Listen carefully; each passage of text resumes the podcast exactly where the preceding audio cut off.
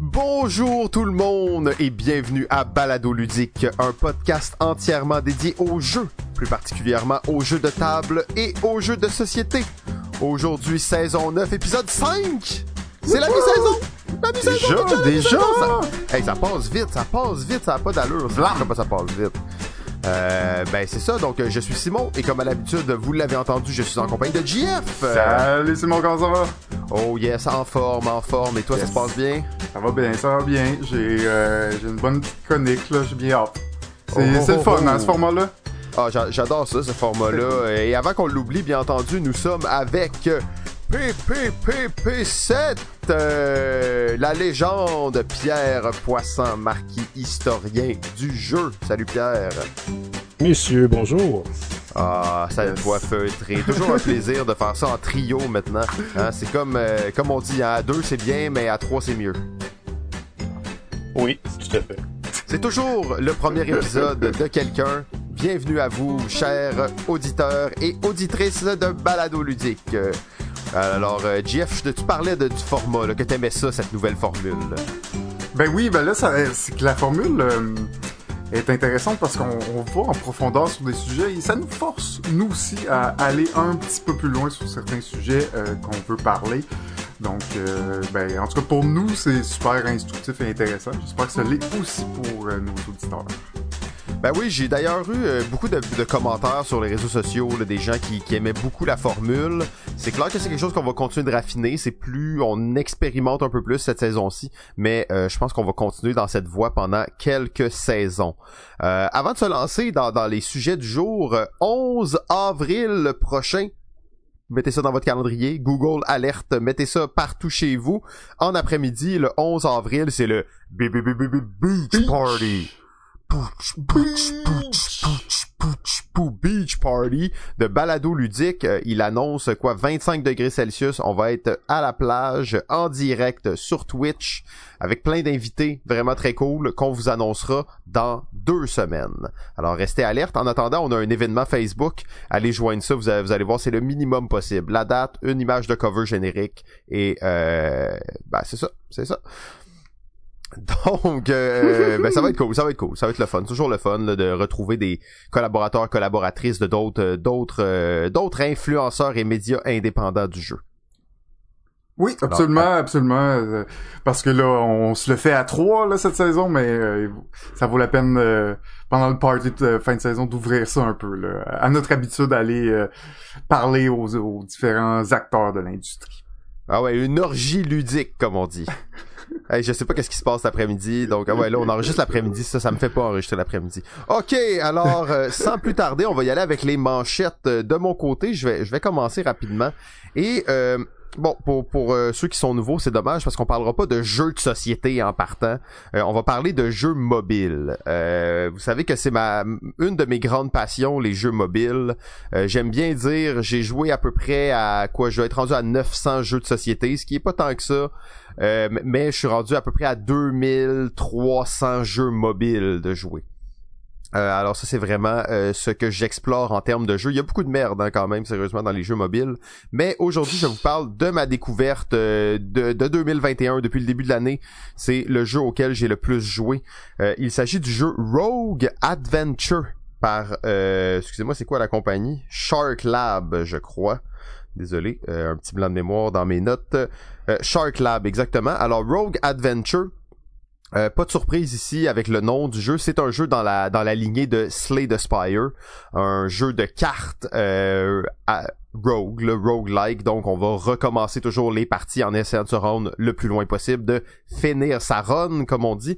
Alors, si vous avez aimé Slay the Spire, il y a des bonnes chances que vous aimiez Rogue Adventure. Mais Rogue Adventure vient plutôt dans la lignée des euh, des jeux comme euh, ben, du jeu Monster Train, qui est Mm. lui-même l'évolution de Slay the Spire en termes de deck building game. Ce qui est intéressant, c'est des jeux mobiles, mais où tu as vraiment un feel de, de jeu de cartes. Alors, tu vas bâtir ton, ton deck de cartes et tu as plusieurs personnages qui viennent chacun avec leur lot de cartes et chacun a son build qui est différent. Euh, Beau niveau de difficulté, belle complexité, belle évolution. Je vous dirais que le soir, mes soirées se terminent tout le temps par une ou deux runs de Rogue Adventure. Tu veux unlocker des nouveaux personnages, aller upgrader, aller te pogner un nouveau deck, essayer tel genre de build avec tel genre de personnage, euh, plein d'artefacts et de, skills supplémentaires qui viennent euh, brouiller les cartes et créer une multitude de chemins intéressants. Euh, dans ces jeux-là, ce que j'aime beaucoup, bon, je vous décris pas tout le genre parce que c'est une petite manchette, je vous parle du jeu, mais ce qui est vraiment intéressant, c'est de pouvoir rejouer le jeu avec un autre personnage ou avec une autre série de, de, de il appelle ça des builds, donc une autre stratégie avec ce personnage-là. Et dans ce jeu-là, tu as l'impression que chaque justement personnage est intéressant, a une belle diversité. Euh, donc, je vous conseille fortement d'aller jeter un coup d'œil si vous êtes fan de ce genre de jeu-là. Rogue Adventure, vous allez pas, vous allez pas regretter ça. Est-ce que c'est un jeu gratuit? Euh, c'est une bonne question. En fait, je me, me rappelle plus si c'est un jeu gratuit, mais euh, j'ai tendance à jouer beaucoup des jeux gratuits. Euh, oui, et je crois qu'il est gratuit. Ouais. Hein. Euh, ouais, ça fait un petit bout que, que je l'ai downloadé, fait que je m'en rappelais pas. Euh, je vous dirais que la plupart des jeux que, que je joue mobile sont gratuits, quelques-uns sont payants.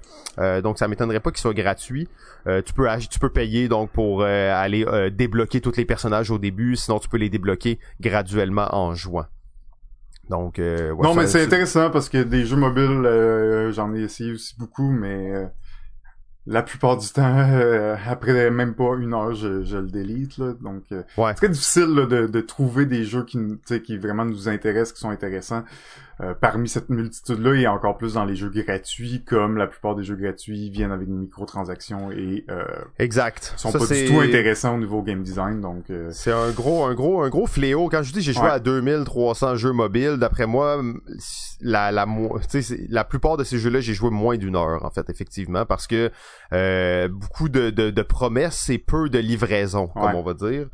Euh, mais celui-là, c'est euh, un de mes coups de cœur de 2021 jusqu'à maintenant, le, jeu auquel j'ai le plus joué depuis le début de l'année. Nice. Euh, Pierre, est-ce que tu as une petite manchette pour nous? Bien sûr, bien sûr. Je ne vous parlerai pas de Kickstarter, par contre. Oh! Mais là...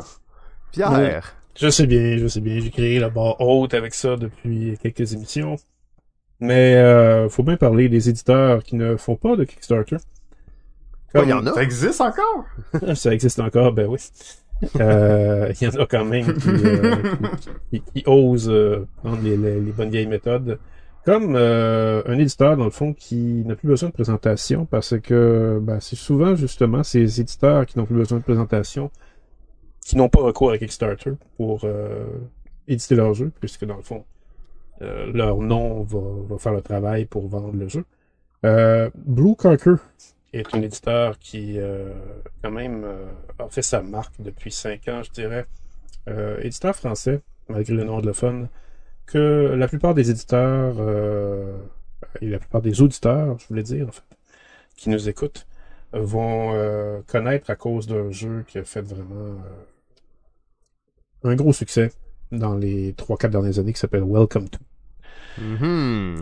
Euh, mais aussi, euh, cet éditeur euh, en était pas ses premières armes. Il y avait aussi d'autres jeux à son actif comme Medieval Academy, qui était leur premier jeu, qui est un jeu, on va se dire, très bien foutu.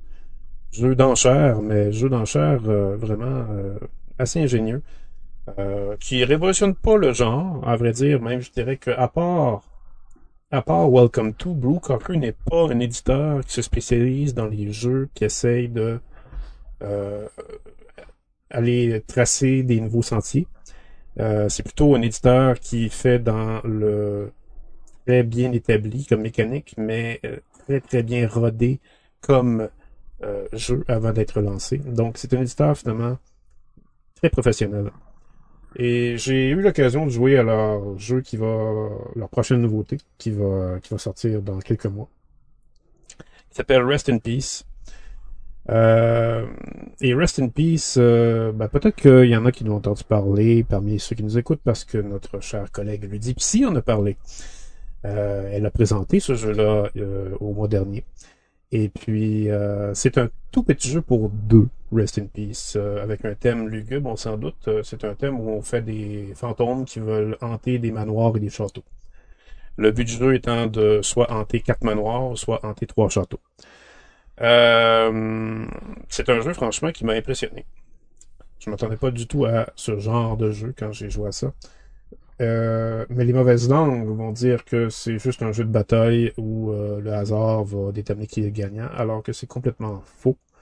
Euh, j'ai joué plusieurs parties de ce jeu-là et au fur et à mesure que je jouais, je découvrais des subtilités absolument abracadabrantes, euh, au point où est-ce qu'on peut prévoir à la moitié de la partie la stratégie qui va nous faire gagner. Euh, C'est-à-dire qu'on Mhm. va littéralement, à la moitié de la partie, on va savoir littéralement si on va gagner ou pas. Euh, je pourrais le décrire comme un condottière pour deux joueurs. S'il y en a qui Mhm. connaissent condottière, évidemment. C'est un jeu dans cette même lignée de tous les jeux pour deux que plusieurs connaissent probablement, où on a toujours une ligne de cartes qui nous sépare entre les deux joueurs au milieu de la table. Et il faut gagner les cartes qui sont au milieu de la table. C'est des objectifs. Donc les cartes vont être surmontées des manoirs ou des châteaux. Alors quand on gagne une manche, on gagne le manoir ou le château à hanter, mais la carte, elle, va au perdant. Et la carte, elle, va être une carte que le perdant va pouvoir jouer avec les autres cartes pour essayer de gagner d'autres manoirs au château. Mais en plus, on va faire un pouvoir spécial. Et c'est là que ça devient très subtil. Parce que ces cartes ou pouvoirs spéciaux sont vraiment, vraiment fameuses. Euh, elles vont vraiment toutes changer la dynamique du jeu. Euh, par exemple, vous pourriez jouer une carte que vous avez gagnée qui va dire ben, la manche s'annule et le château ou le manoir qu'on essaie de gagner présentement va s'ajouter à celui qu'on va gagner à la manche suivante. Donc, de toutes les cartes que vous avez jouées cette manche-là, ça va rien. Euh, c'est exactement comme dans Condottière quand vous jouez la carte de l'hiver, qui fait le même effet. Euh, pour ceux qui connaissent pas Condottière, c'est un classique. C'est un jeu qui euh, a été édité euh, il y a plus de 20 ans par euh, Eurogames, Descartes, auteur Dominique Erhardt. Euh, c'est un jeu, euh, en fait, euh, je dirais que je pourrais décrire ce jeu-là comme un jeu d'enchères sur le territoire d'Italie qui se déroule à la Renaissance, où vous jouez des cartes de soldats avec des valeurs numérotées. Et il y a toutes sortes de subtilités qui vont se dégager de ça par rapport aux cartes spéciales que vous allez jouer aussi, mais aussi par rapport au moment où vous allez vous retirer du jeu. Parce que dans Rest in Peace, vous avez ça aussi. Vous pouvez jouer autant de cartes que vous voulez à votre tour, et ensuite vous pouvez vous retirer si vous voulez. Euh, vous pouvez même ne pas jouer de cartes et vous retirer immédiatement et ça fait gagner l'autre tout de suite. Et ça, ça fait partie des stratégies utiles. Parce que vous pouvez peut-être vous foutre du château ou manoir qui va être gagné par votre adversaire parce que vous savez que c'est son premier, donc c'est pas grave. Et vous, vous allez garder des cartes dans votre main pour la prochaine Hmm. que vous allez gagner. Et la prochaine que vous allez gagner va peut-être vous donner la victoire parce que c'est peut-être le troisième château hanté qui vous manque. Donc, c'est tout ça, finalement, qui devient très intéressant dans ce jeu-là. Euh, il y a d'autres détails que je pourrais encore euh, vous divulguer, mais, mais je vous conseillerais plutôt de le découvrir parce que Blue Cocker va gagner, euh, en fait, va maintenir sa moyenne de bâton avec ce jeu-là. Je le prédis euh, assez bien. Ouais, ça, me fait penser beaucoup, ça me fait penser beaucoup à, à quoi, Shotten Totem ou euh, Oui, ça peut faire penser à Shotten Totten, à Lost Cities, à... bon, à- les, les Rhino Canadiens, mais là tu parlais de, de Condottière. Condottière, c'est un jeu de un peu de majorité, là, de conquête, euh, à plusieurs joueurs évidemment. Donc il y a quand même cet aspect-là malgré dans un jeu à deux joueurs, c'est ça? Ben, en fait, c'est littéralement cet aspect-là, mais pour deux joueurs. Parce que Condottière Ok. ne se, se joue pas vraiment à deux. Il se joue à trois, vu sa, sa nature de jeu Mhm. d'enchères. Exact. Les jeux d'en- les jeux d'enchères, habituellement, c'est pas fait pour deux. Mais Rest in Peace, c'est ça qui est impressionnant, c'est qu'il réussit le pari de le faire. Euh, et puis, c'est euh, c'est drôlement bien foutu. Euh, mais oui, il peut faire penser effectivement à Shotten Totten Lost Cities, ou je pense aussi à César et Cléopâtre, qui n'est pas de Knizia, ou Babel, qui est de Rosenberg. C'est tous des jeux, ça, où vous avez une ligne de cartes au milieu, et il faut remplir, faut essayer de gagner les cartes au milieu en jouant des cartes de notre côté de la table. Euh, c'est dans cette même tradition-là. Mais il fait beaucoup plus penser à Condottière que à ces jeux-là. À cause des effets, j'imagine, de. À cause des effets, mais aussi à cause de la dynamique du jeu et à cause des mécaniques. Euh, L'auteur n'est pas l'auteur de Condottière, par contre, c'est un nouveau qui s'appelle Fabien Gridel, euh, l'auteur français, je crois, qui est, qui est mécanicien. Euh. Dans ses temps libres, en fait, dans, Il est auteur de jeux dans ses temps libres, tu veux dire? dans ses auteur de jeu dans ses temps libres, c'est ce que je voulais dire, oui. Et il est mécanicien automobile euh, lorsque Voilà. il fait pas de jeu. Mécanicien automobile, mécanicien de jeux de société. Oui, hein, ça, ça Ça, Ça semble, ça, un gars de mécanique, en tout cas. Un gars de mécanique, tout à fait. Donc, euh, c'était ça ma manchette. Super. Fait que ben rest in peace à suivre. Tu sais un peu ça sort quand ou euh? Je pense que ça va arriver au Québec dans le courant de l'été, sinon à la fin. Super. Ben on se tient au courant là-dessus. Euh, GF, euh, à toi. Yes. Bon, ben, euh, moi, je vais vous parler d'un d'un vieux jeu, là, parce que, que j'ai redécouvert. Et je, Oh. je l'ai redécouvert principalement à cause euh, de, de cette folie euh, qu'a en ce moment euh, Asmodee Digital de tout vouloir transformer leur jeu en jeu, euh, ben, en, en- les adaptant pour une plateforme numérique. Et euh, oui, euh, moi, j'aime beaucoup les jeux de société, mais je- quand même vous dire, toi, t'as, t'as, t'as joué à beaucoup de jeux euh, mobiles. Moi, je joue aussi à beaucoup de jeux vidéo. J'ai une collection de, de plus de 400 jeux sur Steam. Et euh, ben, je me retrouve souvent euh, à vouloir jouer à un jeu, mais à pas trop savoir quoi. Et souvent, ben, les ce genre de jeux-là euh, de société euh, adaptés là, pour euh, euh, pour l'ordinateur, pour un mobile, c'est vraiment bien. Euh, bon, j'avais déjà joué à Terraforming Mars, entre autres. Mais ici, euh, c'est Small World que je voulais parler parce que Mhm. c'est un jeu que j'avais joué un petit peu euh, il y a très longtemps. C'est quand même un jeu qui date euh, un petit peu, mais euh, ça a souvent été bon depuis longtemps. C'est quand même ça reste une genre de référence euh, pour en tout cas pour moi, pour nous qui qui est une bonne référence pour les joueurs qui aiment les jeux de confrontation, les genres de risques, les genres de bon, les jeux de combat où on, attaque les autres joueurs. Il y a euh, c'est comme un des, jeux modernes si on veut qui prend cette, idée-là et qui la transforme et qui qui la rend vraiment intéressante. Euh, j'avais pas beaucoup joué et j'avais pas pu voir l'ampleur des possibilités des stratégies euh, parce que un des concepts clés là, dans le jeu c'est que à chaque game il y a quand on parlait des, des roguelikes, on parle de, concept de, de génération procédurale.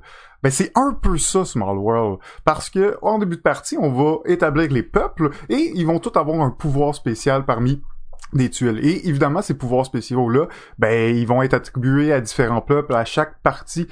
Euh, chaque peuple a son pouvoir et, et a son effet aussi spécial. Donc, juste cette variante-là de tel pouvoir avec tel autre pouvoir, c'est super bon, ou c'est un peu moins bon, ou c'est très bon dans telle condition pour faire telle stratégie. Tu vois qu'il y a des combos là qui sortent, tu vois que quand il y a tel euh, tel bonus avec tel peuple, tu veux en profiter, généralement tu sais que c'est fort, est-ce que tu le prends, euh, quitte à perdre ailleurs, ou tu laisses quelqu'un d'autre le prendre?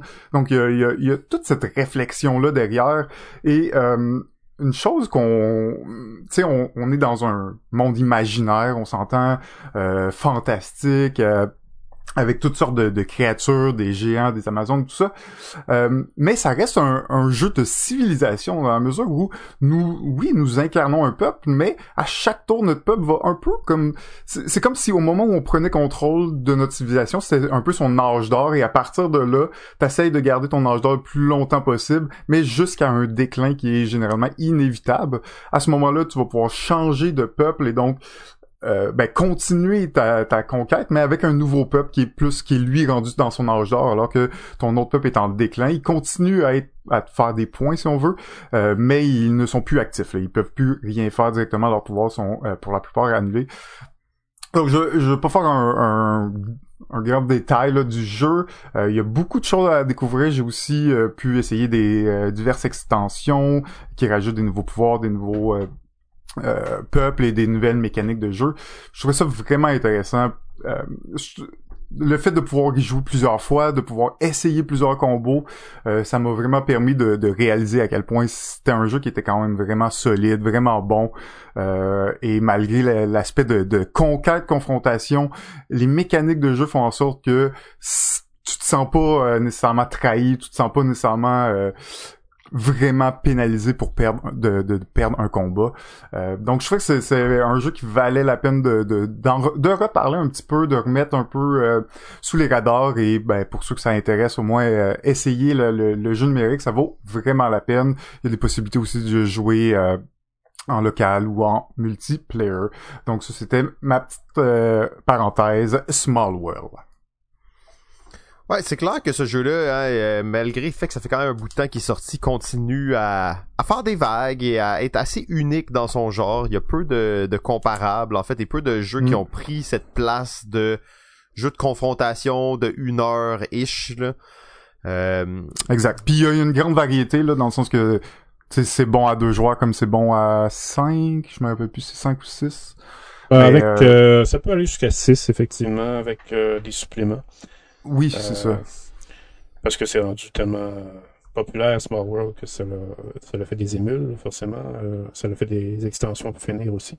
Mhm. tunnel, tu peux jouer deux boards en même temps. Ça, c'est Oui. quand même fou, tu sais. Je peux, je peux confirmer que ça fonctionne très bien, je l'ai déjà fait. C'est, Ah oui.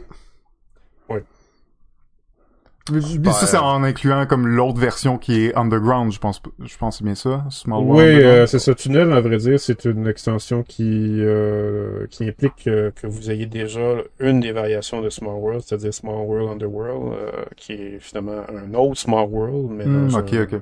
qui- qui- comme dans un monde inverse, un peu comme à la manière de, de Stranger Things, je vous dirais, la fameuse série Stranger Things. euh, Oh, spoiler, spoiler.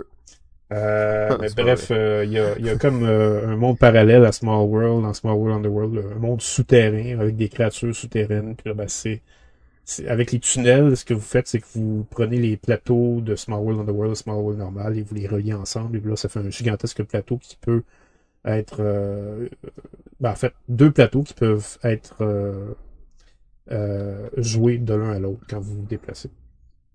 Ben là, ça, ça permet de jouer à 10, ça? Non, non, non. Ça va jouer, ça va jouer jusqu'à 6 quand même, parce que 6, c'est quand même pas mal de sport, là. Super. Nice. Ben, ça me donne le goût d'essayer, là. Peut-être éventuellement, là. Une petite game de Small World euh, multiplayer, ça pourrait être le fun. Ah ouais, hein? Euh, D'ailleurs, ça, c'est tout un sujet à, à discuter, les adaptations des jeux de société en jeux vidéo. Euh, mais je pense qu'on va garder ça pour un autre jour parce que c'est il y a beaucoup à dire là-dessus, beaucoup beaucoup à réfléchir là-dessus. Oui, puis c'est pas mal en transformation en ce moment là, donc c'est le bon moment d'un peu regarder ce qui se passe. là. Exact. Mais Euh, ce sera pour un autre moment. Ouais, oui, super. Donc, on se lance tout de suite dans les, les chroniques euh, de- du jour. Je vais, je vais commencer de, de mon côté. J'avais entamé la semaine dernière une chronique sur euh, très largement les droits d'auteur. On sait que dans le monde du jeu de société, c'est un peu euh, un peu flou. On sait jamais trop vraiment qu'est-ce qui est, protégé. On entend des choses. On, on sait pas trop. Fait que je me suis dit, ok, on va démystifier ça. On va mettre ça au clair. La semaine passée, on a parlé des marques déposées. Euh, donc, si vous voulez l'écouter, allez la semaine passée. Aujourd'hui, on va passer, on va parler des droits d'auteur en tant que tel, donc vraiment les copyrights, les droits d'auteur. Euh, ça a commencé dans le temps, ça c'était un moyen de protéger les auteurs de livres. Euh, avec le temps, bon, ça s'est étendu là à couvrir un peu toutes les œuvres originales, comme euh, du texte qui est publié, mais de la musique, euh, du visuel, des photographies, des films. Donc tout- toutes les, le- les formes artistiques pratiquement sont protégées par le droit d'auteur, les œuvres imprimées bien entendu aussi. Euh, à savoir que vous n'avez pas vraiment besoin d'enregistrer euh, un droit d'auteur. Dans le fond, à partir du moment où vous le publiez, euh, votre œuvre va automatiquement être protégée dans le monde des droits d'auteur. Bon, il y a des manières quand même de, protéger encore plus, mais réellement, à partir du moment où vous le publiez, vous êtes vous êtes enregistré pour ça. Euh, ben enregistré. C'est attribué à votre personne. Bon, pour les jeux de société, on s'entend, c'est toujours un peu plus complexe euh, que, que ça l'est, mettons, pour une photo, parce que la photo, c'est facile de savoir est-ce que c'est la même ou non. Le jeu de société, eh bien, il y a quelques petites questions à se poser. Euh, parce que, bon, on s'entend que toutes les illustrations, les scripts, les règles, toutes les inscriptions, le texte, les, les dessins, tout ça, c'est protégé d'emblée euh, par euh, par la, la loi des droits d'auteur, comme on a pu voir. Mais tout le reste, donc les mécaniques, l'interaction entre les mécaniques, les personnages, les, les conditions de victoire, toutes ces choses-là, euh, sont-elles protégées par les droits d'auteur? Eh bien, pour le savoir, en fait, on va remonter à une affaire euh, qui est allée en Cour suprême aux États-Unis, qui date de 1879 et qui a absolument aucun rapport avec les jeux de société. Ok. Euh, c'est ça, c'est c'est quand même pas pire. Euh, donc c'est c'est une euh, l'histoire d'un d'un comptable euh, qui avait écrit un livre dans le fond qui proposait une méthode de comptabilité. Euh, donc son livre expliquait comment ça fonctionnait et à la fin du livre il y avait des espèces de, tableaux vierges dans lesquels que tu pouvais utiliser pour euh, remplir dans le fond ta comptabilité. Euh, son livre a rencontré vraiment peu de succès, mais il y a un autre éditeur qui a pris ce concept là et qui en a refait un livre, en fait, qui, avait un peu plus de notoriété, donc il a refait un livre, puis ça a fonctionné. Il a pas copié le texte, il a, a, rien copié, mais il a pris la même méthode et il a créé son livre à partir de ça. Euh, alors là, bon, c'était vraiment plus tard. Fait c'est la veuve en fait qui a intenté une poursuite pour euh, contrefaçon sur sur cette sur cet éditeur là. Et euh, la Cour suprême, en fait, bon, ça a été quand même assez un, procès assez assez houleux et assez important, mais ça a été déterminé que bien que le livre était assujetti à des droits d'auteur, la méthode de comptabilité en elle-même n'était pas assujettie à des droits d'auteur. C'est donc les formulaires pour arriver à cette méthode-là ne l'étaient pas non plus. Euh, le juge a dit, bien que personne n'ait le droit d'imprimer ou de publier son livre ou une partie du matériel de celui-ci, comme un livre destiné à transmettre des instructions, toute personne peut pratiquer et utiliser ce qui est décrit et illustré. Et là, je vais vous lire en anglais un peu la, la, la, la, conclusion de ça. In no case does copyright protection for an original work of authorship extend to any idea, procedure, process, system, method of operation, concept, principle or discovery. Donc, en aucun cas, la protection des droits d'auteur pour une œuvre originale s'étend à une idée, une procédure, un processus, un système, une méthode de fonctionnement, un concept ou un principe, euh, quelle que soit la forme sous laquelle elle est décrite. Euh, par conséquent, ben dans le fond, un système, un processus, dans un jeu souvent, on va appeler ça les mécaniques de jeu, ne sont pas soumis aux droits d'auteur. Donc, des mécaniques comme lancer des dés, déplacer un jeton ou des choses plus complexes ne peuvent pas être protégées par les droits d'auteur et en fait on se base sur la jurisprudence de ce cas qui date de 1979 pour encore à ce jour se prononcer sur cette idée-là. Euh, donc, les droits d'auteur ne protègent pas euh, l'idée d'un jeu, ne protègent rien de tout ça. Puis comme on l'a vu, ça protège pas le nom ni le titre euh, non plus, parce que ça, ça va être sur les marques déposées. Mais bon, on a vu ça la semaine dernière. Euh, ça protège en aucun cas ces choses-là. Donc, à partir du moment où votre jeu a été rendu public, il n'y a rien qui empêche les gens de voler votre idée.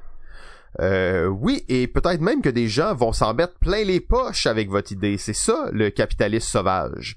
Mais peut-être aussi qu'il y en a qui vont se planter royalement et par le fait même vous faire de la publicité.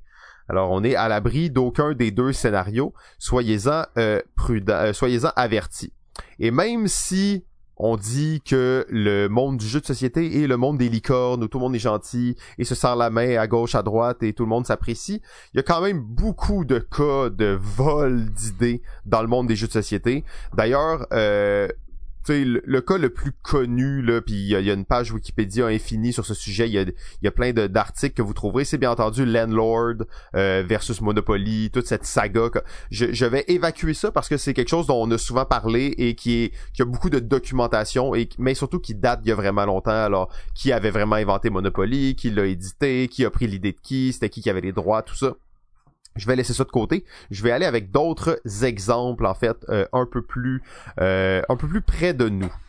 D'ailleurs, le premier exemple, et ça c'était pas supposé être dans ma chronique, c'est juste qu'il y a quelques jours, j'ai vu Antoine Lefebvre, gagnant du proto de l'année, euh, c'était un hasard pur, qui parlait sur Facebook de euh, le fameux jeu Tok Tok Woodman. Tok Tok Woodman, le jeu euh, où on une espèce de tronc d'arbre, une petite hachette, un jeu de dextérité dans lequel on va essayer de faire tomber l'écorce des arbres sans détruire la tour. Mm. Eh bien, sur Kickstarter, il y avait il y a quelques semaines un jeu qui s'appelait Bamboo Bash. Euh, Bamboo Bash, et même, si je me trompe pas, j'ai pas trouvé le détail exact, mais je crois que c'est le distributeur américain de Tok Tok Woodman qui a mis un Kickstarter qui s'appelait Bamboo Bash, qui est essentiellement un rip-off de euh, Tok Tok Woodman. Euh, donc là, on joue un peu sur plusieurs lignes en même temps. C'est vraiment le même jeu. sais En plus, c'est un jeu qui a du matériel vraiment spécial dedans. Donc c'est sûr que c'est dommage de voir ça. Euh, après ça, je vous, la question est la même. Est-ce que on, j'ai eu, une longue discussion avec Antoine sur ce sujet-là justement parce que à savoir est-ce que vraiment je veux m'opposer aux gens qui volent le jeu de quelqu'un d'autre quand d'un autre côté je veux en tant qu'auteur avoir le droit de pogner les mécaniques des autres? Même si c'est un manque flagrant d'originalité et de créativité d'un côté ben de l'autre côté je veux que les mécaniques de jeu ne soient pas protégées par des droits d'auteur. Donc on a comme une espèce de les deux revers d'une médaille. Comme toute chose dans la vie certaines choses sont positives d'autres sont négatives euh, et ça, c'est une question que vous devrez vous poser vous-même. Est-ce qu'on veut permettre à la justice sociale aux gens de trasher des jeux qui ont été copiés de d'autres personnes, euh, en sachant très bien qu'éventuellement, ça va ouvrir la porte à de plus en plus de débordements, cette, cette réflexion. Mais là, on se perd un peu. On revient à des cas célèbres de copyright, de, de problèmes de droit d'auteur. En 2019, on a l'éditeur euh, Wonder Dice qui a été accusé par un concepteur de jeux de société, en fait euh, un Français du nom de François Bachelor, d'avoir copié son jeu Alien USCSS Nostromo. Euh, bien qu'il y a quand même des différences majeures entre les deux jeux, ce designer de jeu-là prétend qu'il a présenté son jeu à Wonder Dice, qui un peu de temps plus tard a sorti un jeu qui était très très très similaire à ça. Euh, alors, il n'y a jamais eu vraiment d'accusations qui ont été portées, mais euh, la réaction de la communauté a été très forte et Wonder Dice s'est fait déchirer par la communauté en ligne. D'ailleurs, vous irez voir ce jeu-là sur Internet. Euh, c'est 1.1 sur BGG, sa note. donc, ça n'a pas bien oh été. Oh my god. Ouais, c'est ça, exact. Un, un, autre cas cette fois-ci qui est vraiment moins flagrant, euh, qui est vraiment plus flagrant en fait, qui est vraiment moins ambigu, c'est le cas de Dungeon Horde. Dungeon Horde, c'est un jeu qui est disponible sur GameCrafter. Vous savez GameCrafter qui est un site euh, de, de d'autodistribution, un imprimeur sur demande sur lequel les auteurs peuvent mettre leurs jeux et les vendre à la pièce dans le fond euh, pour des consommateurs.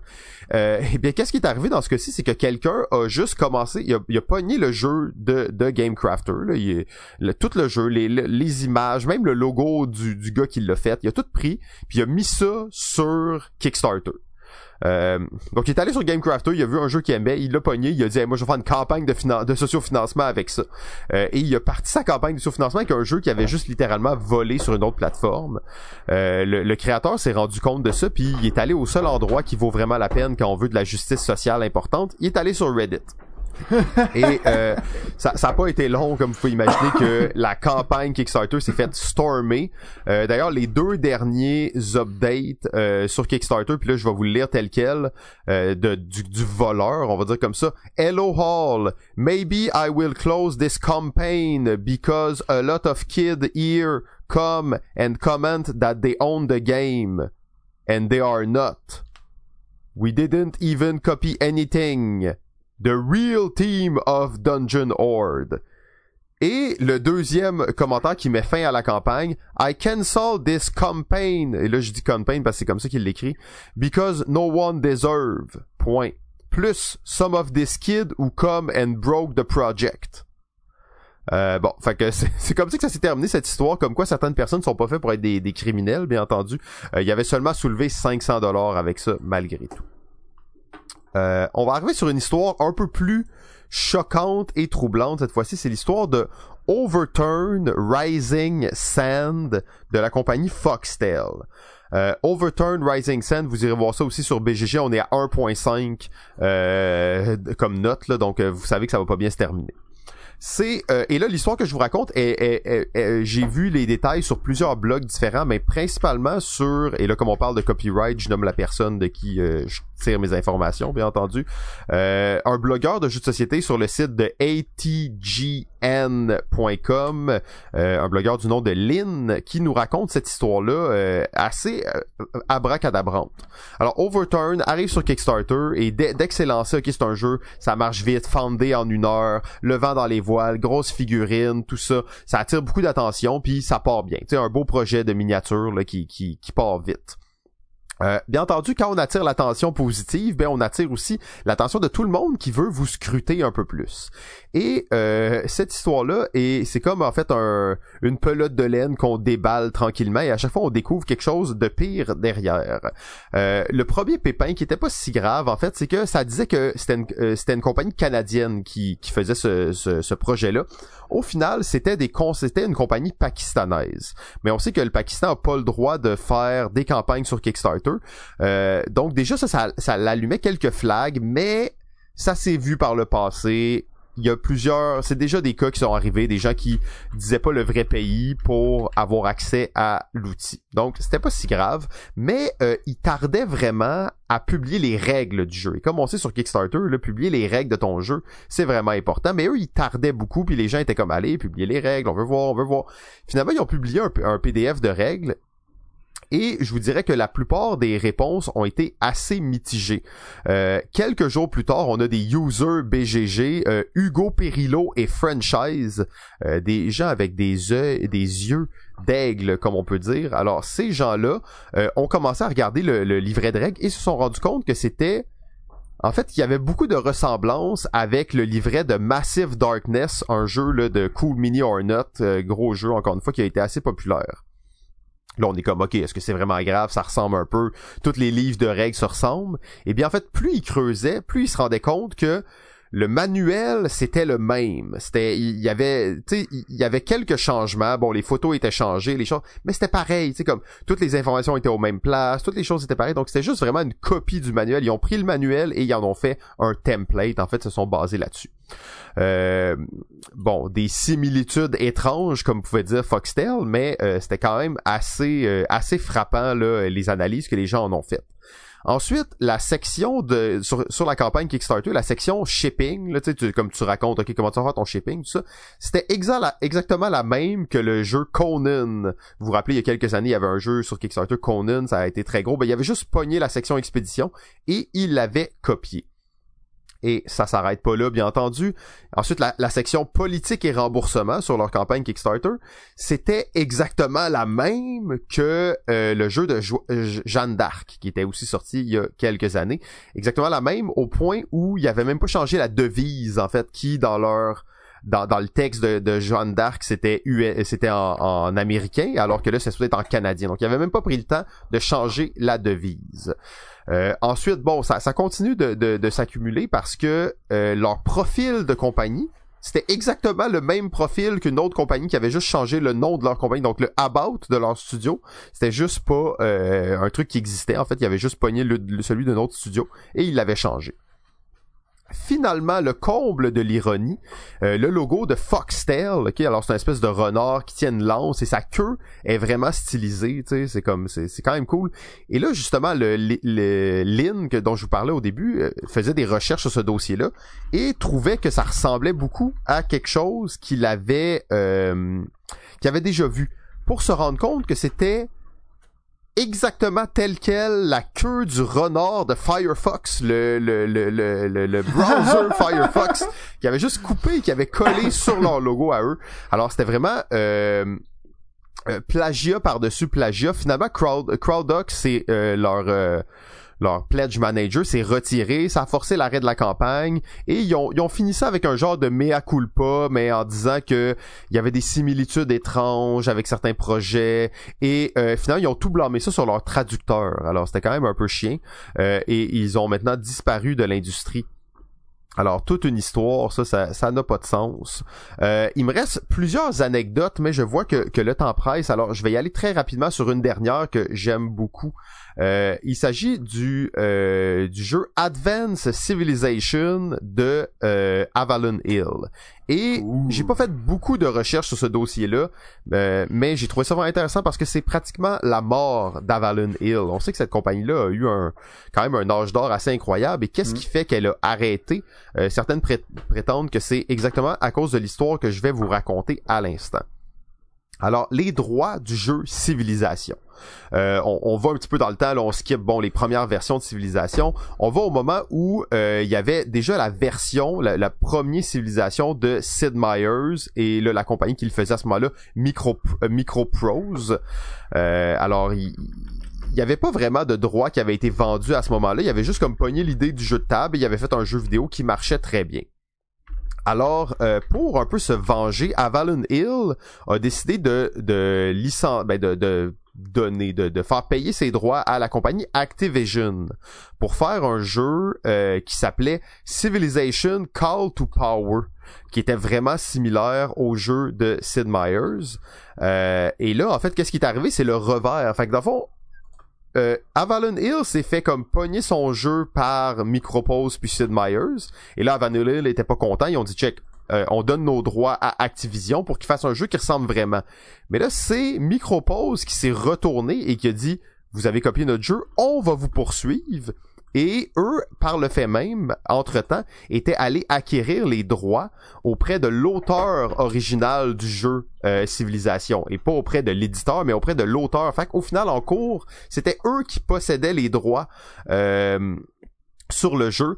Euh, Avalon Hill euh, a encouru, je pense, euh, au-dessus de 400 000 dollars de, de, de dettes par rapport à ce jugement-là. Et ça l'a foutu la, la, compagnie en déroute. 400 000, c'est, ça semble pas énorme, mais pour, pour l'époque aussi, hein, puis des compagnies de jeux de société, c'était un gros montant.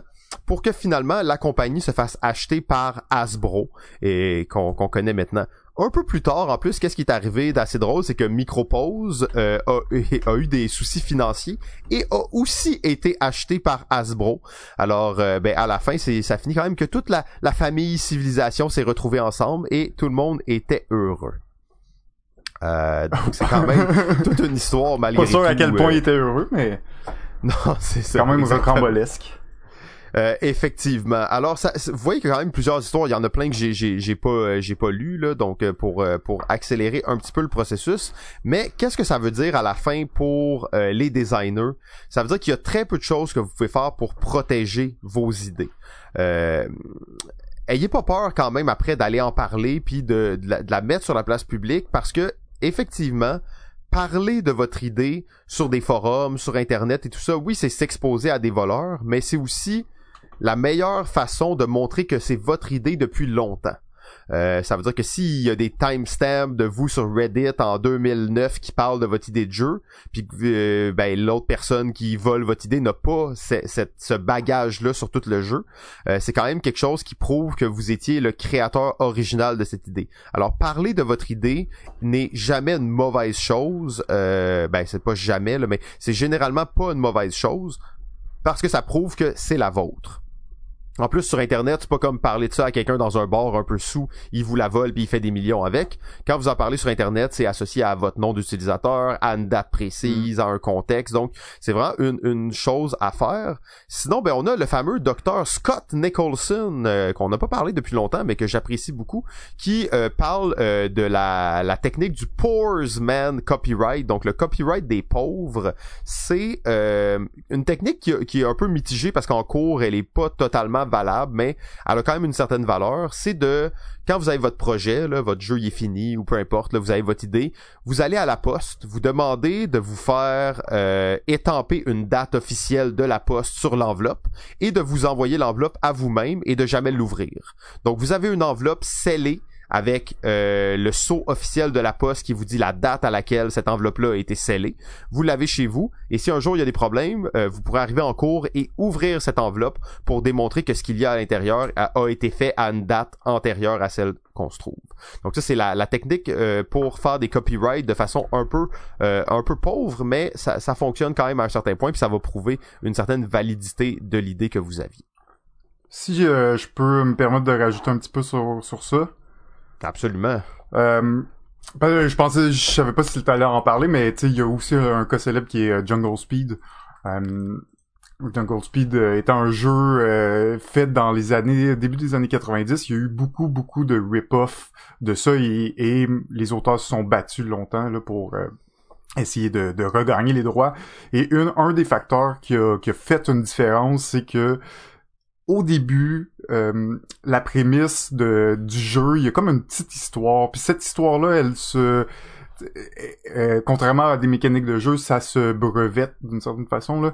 Euh, et ça, ça les a vraiment aidés parce qu'ils pouvaient rapidement et en fait avec des dates antérieures parce que la technique que tu parles oui c'est une bonne chose sauf que souvent ça arrive au moment où tu l'as fini donc à la fin du processus mais des fois tu veux sais des fois il te faut des, des preuves que oui ça fait trois ans que tu travailles dessus et des preuves que tu l'as depuis trois ans parce que quelqu'un qui le rip-off pourrait prouver que ça fait un an qu'il travaille dessus puis toi tu peux pas le prouver que ça fait plus longtemps. Donc euh, il y a ça aussi là à prendre en compte. Mais euh, en gros euh, une des choses avec un des des des des, des rip-offs là qui s'est passé c'est qu'il avait aussi copié un peu euh, l'imaginaire ou l'histoire. Ah, ouais, c'est ça. Et et ça ben c'était flagrant. Il il pouvait pas euh, se dissocier de ça. Et ça c'est une chose qui a permis un des aspects qui a permis euh, aux auteurs de Jungle Speed là, justement de gagner leur combat. Hmm. après euh, tu sais il faut dire que des rip-offs chinois euh, c'est quand même de plus en plus classique, de plus en plus commun, c'est de plus en plus dur de savoir, surtout quand tu passes dans des sites comme Amazon ou du moins pas par des sites officiels de, de, de, boutiques de jeux de société, tout ça, là, ça se peut que tu te retrouves à acheter une, version frauduleuse sans même le savoir. Euh. Donc oui, c'est Il y avait eu un genre de petit scandale avec les pandémies Legacy euh, dans le temps. Il y avait eu, il y avait sur le, en circulation à, travers Amazon des rip-offs euh, chinois qui étaient pareils comme le vrai pandémie mais juste un peu plus cheap, tu sais. Ouais, ok, c'est c'est très possible. C'est c'est souvent ça le, le l'attrait dans le fond, c'est qu'ils font un jeu pareil mais ils le vendent moins cher. Mais là, tu te rends compte que c'est pas le même jeu. Tu sais?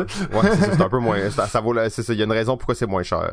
Euh, euh, donc c'est ça. juste pour dire que c'est ça. Il y a, y a, toute une histoire. C'est une histoire super intéressante aussi de Jungle Speed. On pourrait en parler longtemps. Euh, Mais c'est un des, des histoires. Après ça, on parle de ça, mais en même temps, je je suis quand même de l'avis que ça arrive pas souvent. Je, même si on met en lumière plein de cas, tu sais, c'est, c'est quand même relativement mm. rare. Puis je suis content que tu parles. Ça reste anecdotique. Encore un peu. C'est, je veux dire, l'industrie plus elle devient euh, comme professionnelle ou euh, plus il y a de l'argent engendré, là, plus euh, plus c'est différent. Mais c'est ça. C'est j'ai perdu mon point, mais voilà. ben en fait, juste pour aller rapidement sur qu'est-ce que tu viens de dire, il y a un, un, cas que j'ai pas parlé que je vais glisser rapidement parce que tu parlais que Jungle Speed, la petite lore derrière l'histoire les a comme sauvés. Ben, en 2014, il y avait un cas, c'était le jeu Bang. Vous vous rappelez de ce jeu de, de cartes, là, euh, de, de, de cowboy? En fait, un genre de, pas de loup-garou, là, mais de jeu de, de déduction, un jeu de party, là, euh, mhm. quand même assez populaire. Puis il y avait un rip-off qui s'appelait Legend of the Three Kingdoms, un rip-off chinois, justement. Et c'était vraiment un rip-off complet. Les pouvoirs étaient les mêmes, les conditions de victoire, tout ça.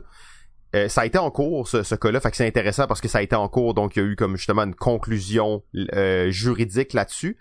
Et dans ce cas-ci, contrairement au cas de Jungle Speed, même si le jeu était complètement euh, un rip-off, le fait que la thématique était différente euh, a, fait que dans le fond Bang n'ont pas gagné ça en cours hmm. parce que les mécaniques de jeu et en fait c'est drôle parce que la, la, conclusion ça a été exactement la même que celle que je vous ai dit au début donc la même jurisprudence qu'on hmm. ne peut pas copyrighter une idée, un processus, une méthode, et ça, ça implique des, conditions de victoire, les pouvoirs des personnages, et toutes ces choses-là qu'on retrouve dans un jeu.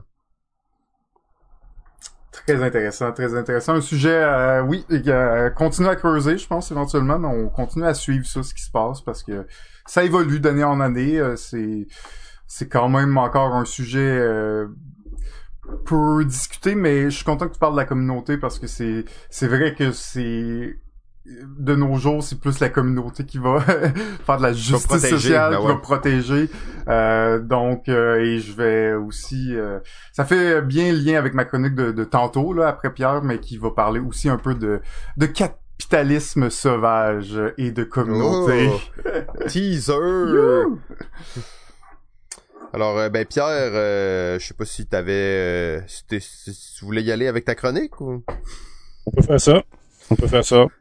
J'allais rajouter d'autres détails à ta chronique, mais comme on a l'air à. ben vas-y, rajoute-nous un petit détail, un petit détail quand même, là, parce que c'est un sujet intéressant, là. Ah non, bah, en fait, j'allais juste rajouter d'autres anecdotes, parce que celle de, de Jungle Speed en est une, effectivement, que Jean-François a rajouté, qui a été faite en 2010. Euh, je me rappelle très bien de, du tollé que ça avait causé. Mais il y a aussi, euh, il y a aussi des cas euh, d'éditeurs plus que d'auteurs qui sont en cause dans ces, dans ces problèmes juridiques. C'est le cas, par exemple, du jeu Glory to Rome. Ah. euh, de Monsieur Chodik, qui, euh, Ben ouais. qui avait fait vraiment un gros succès quand il avait sorti à un point tel que euh, euh, les éditeurs euh, importants ont voulu l'avoir après que lui l'ait fait publier dans un éditeur mineur. Euh, et deux éditeurs francophones le voulaient. Il y avait Philosophia et il y avait Yellow. Et les deux s'étaient, je pense, mis dans une course pour essayer de le sortir en premier. C'est Philosophia qui l'a eu.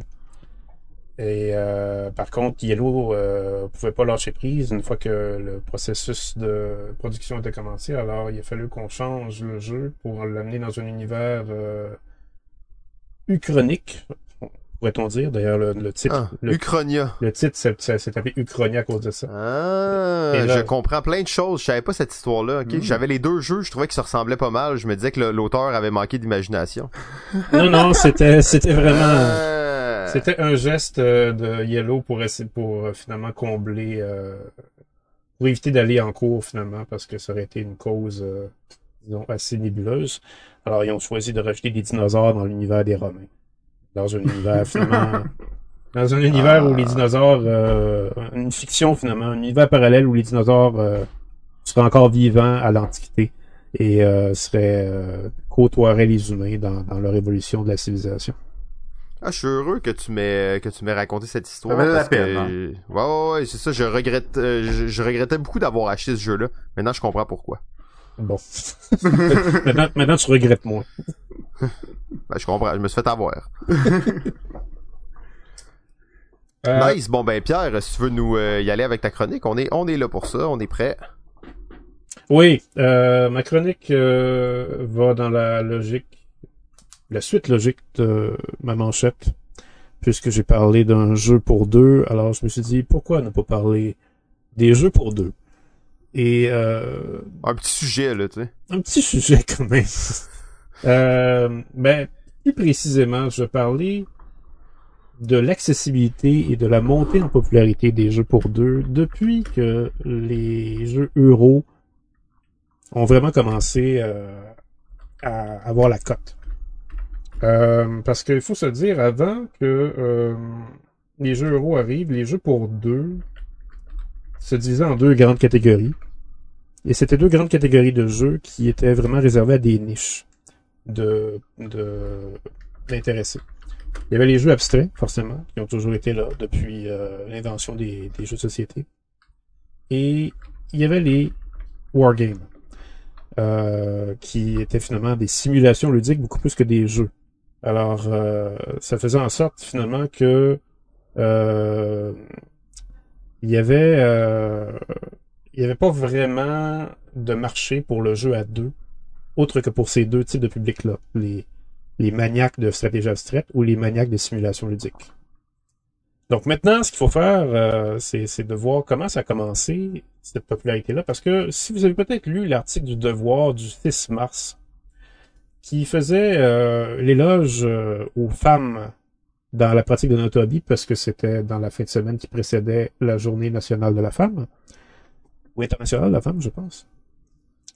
Euh, il y avait ILO 307 qui, euh, qui relatait dans cet article-là, sous le, nom de France Regimbal, je pense que c'est sa présidente d'ailleurs, qu'elle avait remarqué finalement la chose que je vous avais dit à Balado Ludique dans la saison précédente. C'est-à-dire que lorsqu'il y a des crises, euh, comme celle de la pandémie, euh, ou comme une crise économique mondiale, c'est toujours un moment, une crise majeure où les jeux de société rayonnent. Et la pandémie a encore prouvé ça, puisque, selon euh, les dires de Fraise Rugimbal, il s'est vendu deux fois plus de, Wow. de de Seven Wonders Duel en un an que avant. Ben non. Oui. Que depuis le début? Oui, oui. Euh, Ça fait- Ça fait quoi, 4 ans? euh, en fait, c'est deux fois plus que, excusez-moi, c'est deux fois plus que sa, que sa version multijoueur, est Seven Wonders tout court. Donc, euh, c'est que c'est quand même pas banal du tout, parce que Seven Wonders, le jeu normal de base, est quand même sait que c'est un succès absolument écrasant. Seven Wonders Duel l'a dépassé dans l'année de la pandémie. En, il s'est vendu 22 000 exemplaires de Seven Wonders Duel en 2020. Donc, euh, au Québec. Donc, euh, parce que c'est évidemment à travers le monde, c'est beaucoup plus. Donc, ça, ça confirme que euh, les jeux de société vont rejoindre vraiment des duos de joueurs et des femmes aussi. Parce que qui dit duo de joueurs dit souvent couple de joueurs. Et les femmes sont pour beaucoup dans la popularité des jeux pour deux qui vont sortir des jeux abstraits ou des wargames. En fait, la compagnie qui a vraiment lancé cette mode-là, c'est Cosmos. C'est l'éditeur qui a lancé Catan en 95. Cosmos avait vraiment le flair pour la vision euh, ludique parce que en fait ils ont lancé une euh, une gamme euh, Spiel für Vie qui est finalement jeu pour deux qui a vraiment eu un succès bœuf et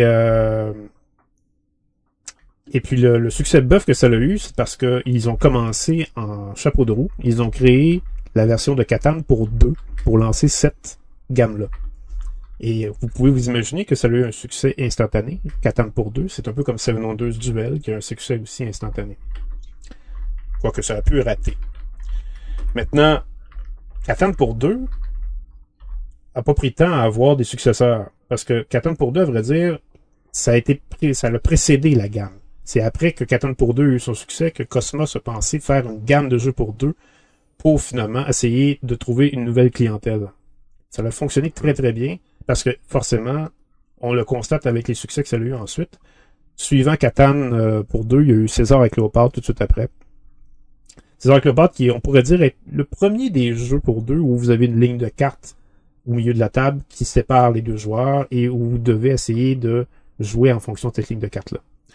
Euh, ensuite, ben, il y a eu Le Roi des Roses qui a été réédité euh, plusieurs fois après. Il y a eu aussi Kauna, que vous connaissez aussi probablement, qui est encore une fois Le réédité. jeu des îles. Et forcément, il y a eu le plus gros succès de cette gamme-là, Lost Cities en 99, Ah ah, le docteur. par le Docteur.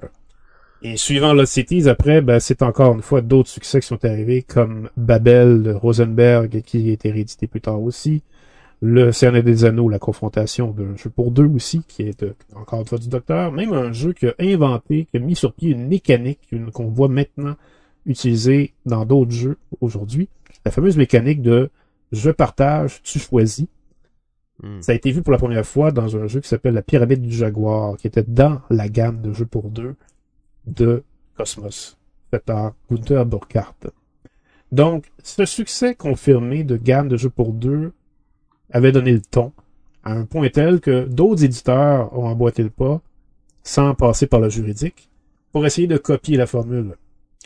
Et ça a été le cas de Eurogames, euh, Eurogames Descartes, défunt Eurogames en fait, qui était, disons, la plus grosse compagnie de société euh, avant Asmodée en France dans les années 90, qui avait fait une série, elle, qui s'appelait Fun for Two. En anglais, bien sûr. Et euh, cette série, euh, en fait, c'est Games for Two, excusez, Games for Two. Euh, Fun for Two, c'est un autre éditeur que je vais vous parler tout à l'heure.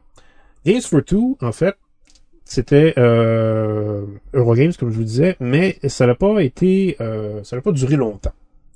Euh, pourquoi? Bah parce que Eurogames a été, disons, euh, a disparu ensuite. Ça a été parmi les derniers jeux qu'ils ont édités, c'est les, c'est les jeux de leur gamme pour deux, à vrai dire. Euh, parce que là, l'invasion euh, des euros commençait vraiment à devenir important et euh, Eurogames avait de la misère à suivre la cadence. Maintenant, les jeux pour deux, ce qui est, ce qui est intéressant d'Eurogames, c'est- que ce sont tous, il y en a seulement quatre, ce sont tous des jeux de Bruno Catala. C'est, à vrai Mhm. dire, c'est à vrai dire, les tout premiers jeux que Bruno Catala a mis sur le marché. C'est comme ça, Bruno Catala, qu'il a commencé à se faire connaître. C'est pas son premier jeu. Mhm. Comme dans ces quatre jeux, il n'y a pas eu son premier jeu qu'il a créé. Son premier jeu, c'était Sans foi ni loi, qui a été aussi édité chez Eurogames. Mais les premiers jeux qu'il a fait éditer, c'était des jeux pour deux. Donc Atlas et Zeus, Drac et Drac, Tony et Tino, et euh, Guerre et Baie, qui est un jeu de moutons et de loups. Euh, tous des petits jeux assez euh, intéressants. Atlas et Zeus, tout particulièrement, je vous conseillerais vivement. C'est d'ailleurs c'est le préféré de la gamme de, Bruno Cattori, me l'a confirmé. Euh, donc, euh, si vous réussissez à en trouver une copie, ça, ça vaut le coup, ça mérite d'être édité, assurément, mais il n'y a aucun de ces jeux-là qui a été édité jusqu'à maintenant. Et il y a Ravensburger, géant des éditeurs allemands, qui évidemment, voyant Cosmos commencer à monter euh, les échelons comme ça dans la popularité, a copié la formule avec des jeux qui s'appellent Fun for Two, qui euh, sont au nombre de 5. Ravensburger n'a pas continué parce que Ravensburger a cette espèce de tendance à ne jamais rééditer des jeux. Il y en a seulement 4, je pense, à leur actif dans leur catalogue qui rééditent à chaque année. On dirait qu'ils veulent toujours de la variété. Euh, donc Ravensburger, dans leur Fun for Two, ont quand même eu des succès aussi, dont un jeu du Docteur qui s'appelle du Oh. Duel, qui a été euh, réédité ensuite par hum, hum, hum, Ferti en France, qui s'appelait En Garde. Un jeu d'escrime finalement, Mmh. qui, Mais Ah oui, ben oui. simule deux personnes en train de faire un duel d'escrime, merveilleusement bien conçu d'ailleurs, parce que ça simule vraiment bien comment euh, comment on essaye de toucher l'adversaire tout en essayant de pas se faire toucher. Euh, Richelieu, un, un jeu euh, de Michael Schacht. D'ailleurs, Michael Schacht a édité deux jeux dans cette gamme-là. Euh, Chicken Run et Richelieu. Richelieu, petit bijou de jeu. Euh, ça a été longtemps mon jeu pour deux préféré. Euh, qui est une version finalement, je dirais, euh, d'un un de ses gros succès qui s'appelait, Web of Power, qui a fait transformer pour un jeu à deux avec une thématique de cardinal de Richelieu avec la reine Anne d'Autriche. Il y avait aussi Baker Street de Marcel André Castelmerclé et Adam, et Ève de West Bloom, qui a été qui est l'auteur de Celestia et euh, un des, des longs euh, en fait un partenaire de Alan Moon qui été de longue date pour créer des jeux avec Alan Moon, auteur des Aventures du Rail. Euh, il y en a plus de ces gammes-là aujourd'hui, sauf celle de Cosmos qui continue. Euh, on vrai dire, il y a- encore des jeux de Cosmos dans la gamme pour deux joueurs qui sortent parce que ça a été tellement écrasant comme succès que les autres éditeurs se sont découragés, sauf un autre éditeur.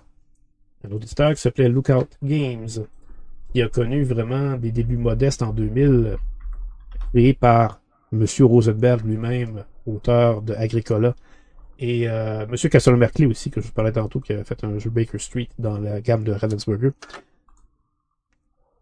Euh, cet éditeur-là a fait des jeux pour deux, et ces, ces jeux pour deux-là connaissent aussi un franc succès. Je vous dirais que le succès est peut-être pas aussi fort que Cosmos, mais il faut quand même voir les titres de cette, de cette gamme-là comme Patchwork, euh, mais aussi Agricola pour deux joueurs, parce qu'il faut, faut se dire, Agricola est sorti Oh chez oui. le- Agricola est sorti chez Lookout Games. Alors, comme Agricola est sorti chez Lookout Games, ben, c'était juste euh, un pas à faire pour en faire une version à deux joueurs. Et ça a été un succès, comme le succès de Caverna pour deux, comme le succès de Le Havre pour deux. Et euh, les jeux pour deux de Local Games continuent leur montée. Euh, ils en ont même sorti un encore l'année passée qui s'appelait Glasgow, d'un nouvel auteur écossais, ça va de soi. Et euh, c'est un jeu qui sert, qui simule finalement la construction de la ville de Glasgow, quoique le thème assez artificiel, mais c'est un jeu quand même assez bien foutu, avec la mécanique de déplacement à rattrapage que j'appelle comme celle qu'il y a dans Patchwork, quand vous voulez euh, euh, jouer votre tour. Alors tout ça pour dire que finalement, les jeux pour deux, cette, folie de jeux pour deux, cette popularité qui, est montée, c'est à cause des éditeurs qui ont eu une belle vision, les éditeurs allemands surtout, qui ont eu une belle vision de voir qu'il y avait un marché à exploiter là-dedans, et ils avaient raison. Parce que maintenant, on constate, euh, juste avec Seven Wonders Duel, les jeux pour deux sont hyper populaires. C'est quand même euh, fou parce que tu sais au début tu te dis ah les jeux pour deux, y a-tu vraiment un marché pour ça? Euh, Ok, on va se lancer dans la cons- Tu sais les auteurs même en général, c'est une question en tant qu'auteur que tu te poses. On dirait que naturellement les gens vont pas vers des jeux pour deux. Mais euh, quand je pense à ça à peu près, et là la pandémie c'est beaucoup accentué, mais même avant la pandémie, je dirais que pratiquement 50% des parties que je jouais, je les jouais à deux en fait. Ben voilà. On réalise pas ça nécessairement. Oui, je faisais toutes les soirées de jeu, mais souvent on se retrouvait avec un ami ou avec ma femme et on jouait à deux. Et ça, c'est ça représente à peu près 50% de mes parties. Bon, ben ça, ça démontre encore une fois que la demande est là. hein. Effectivement, effectivement, c'est intéressant. Puis je, c'est fou de voir aussi que c'est quand même quelque chose qui s'est, euh, qui découle d'une certaine vision euh, stratégique là, au niveau des affaires, qui a amené ça. Puis ça a été, euh, ça a été supporté justement par des gammes spécifiquement faites pour ça. Là. Euh, j'avais pas. D'ailleurs, t'as pas parlé de, de, de le renard des bois, ce jeu de lever pour deux joueurs, mais pour moi qui s'inscrit directement dans cette dans cette lignée là. Tu sais.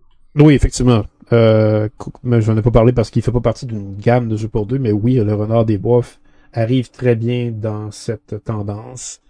Euh, c'est vraiment euh, à cause de, la popularité des jeux pour deux que le Renard des Bois a été lancé, je crois. Euh, faut, se dire aussi que les jeux pour deux, euh, ils ne sont pas trop confrontationnels vont être plus populaires habituellement. Euh, comme je pense à Patch, j'ai parlé de Patchwork tantôt. Patchwork n'est pas une confrontation directe entre les deux joueurs. Seven Wonders Duel l'est un peu plus, mais euh, pas trop. Euh, c'est en fait ce qui fait peut-être le secret et le, le, le charme qui va aller chercher l'agence féminine puisque les filles euh, le montrent souvent, elles ne sont pas fans de jeux confrontationnels. Là, je suis pas en train de vous traiter de filles, les gars, parce que je sais que vous n'aimez pas les jeux confrontationnels. Mais c'est ça. Non, non, mais nous, on est, on est plus proche de, de ça. Hein. Euh, on est des hommes modernes, nous. Oui, exactement. Euh, mais ça, ça, on observe souvent ça que les, les, filles qui aiment ça jouer à des jeux vont pas être, vont pas se, se, lancer justement comme dans des jeux comme Small World dont Jean-François parlait tantôt. Euh, elles vont plutôt opter pour, euh, pour les jeux comme Wingspan, où euh, on est tous dans notre petit coin en train de faire notre petite collection. Puis c'est la, belle, la plus belle collection à la fin qui va gagner. Et Pierre, hein, il, nous, il nous met dans l'eau chaude. Là. Il fait une belle chronique, tout, puis il finit ça avec les gros stéréotypes. Après, je peux croire qu'il y a des statistiques qui démontrent ça, mais je suis un peu inquiet. Je suis toujours un peu inquiet quand j'entends qu'il va sur ce terrain-là. C'est comme, euh, il a pas franchi la ligne, mais un jour il va la franchir, puis là ça va être la fin de balado ludique tout le monde. Alors, euh, ben, merci beaucoup Pierre, merci. C'est un plaisir d'avoir de, travaillé avec toi sur cette saison. Attends, attends, j'ai pas encore parlé des geeks qui aiment les jeux aussi. Ok, alors euh, donc euh, ben c'est c'est déjà tout pour aujourd'hui. Ah, c'est déjà tout pour aujourd'hui. Ben ça passe vite, hein? Ah. Ouais, mais on, s'était dit qu'on allait être plus régulier, qu'on allait être plus sérieux, qu'on allait. De toute façon. Fait que je me fais euh, ben censurer là, c'est ça que tu me dis. Ben, ce que je te dis, c'est que là, c'est que là, le régisseur nous dit dans l'oreille qu'on n'a pas fait de pause pour les commerciaux, puis que là, c'est déjà, on, on, en, on empiète déjà sur la prochaine émission là. Ah là là là là là là. Fait que c'est ça aussi euh, la, la, difficulté de vouloir respecter des délais. On fait de notre mieux pour s'ajuster. C'est c'est la première fois. Inquiétez-vous pas, on aura la chance d'avoir la chronique de GF, deux chroniques de GF au prochain épisode, si vous voulez même. Euh, on verra, on, verra. on va faire ça un, Mais les deux sont prêts. ben là, c'est ça, Jeff. Dis-toi une chose. Là, t'auras moins de travail à faire pour le prochain enregistrement. Ouais. Ouais travail qui est déjà on fait. On l'a fait-tu là? On l'a fait-tu là? ok, donc, euh, ben... C'est euh, correct, c'est correct. Euh, je pense que ça, je, je, suis prêt à me sacrifier pour... pour le team. Pour le team, avoir des épisodes... bon, assez raisonnables en temps, puis au bout de la ligne, on, on, a parlé plus longtemps de certains sujets, mais écoutez, ça va arriver. On est trois maintenant, puis euh, tout le monde a de, quelque chose à dire souvent, puis euh, ça fait partie des, des conversations intéressantes. D'ailleurs, je pense que toi aussi content que, que Pierre en rajoute aussi sur sur ta chronique. Les copyrights, ben oui, c'est ça, exact. Des fois, on sait pas où on va aller exactement. Fait que ça Donc, se peut qu'on bosse un peu le temps, mais quand c'est trop, on a des nouveaux standards, on est des gens sérieux. au détriment de Ghislain Meilleux, un de nos fans de la plus de hmm. plus longue date, qui dit prenez votre temps, les gars, prenez votre temps. Euh, oui, on prend notre temps, mais on veut bien faire les choses. On veut garder ça dans un format euh, télévisuel acceptable. D'ailleurs, ça me permet de finir ça en remerciant nos Patreons. Euh, nos fidèles Patreons qui sont là depuis très longtemps, qui nous supportent dans notre travail. C'est vraiment apprécié de vous savoir là avec nous, de vous ravoir dans cette nouvelle saison aussi, de lire vos commentaires, de continuer d'échanger avec vous toujours un plus. Vous voulez rejoindre la nation balado ludique, euh, allez sur Patreon euh, balado ludique, là, quelque chose de même. Euh, ça, ça nous aide beaucoup si vous voulez, mais sinon, juste écouter, c'est déjà bien pour nous. à date, la saison va très bien, les chiffres sont bons, on voit que vous êtes au rendez-vous. Et oubliez pas, le 11 avril prochain, on se retrouve pour le Beach Party de fin de saison de Balado Ludique. Euh, Alors, euh, ben, GF. Hey, Simon, on s'en reparle bientôt. Ben oui, super. Et Pierre, le mot de la fin? Euh... J'en ai pas. Ciao tout le monde, à la semaine prochaine.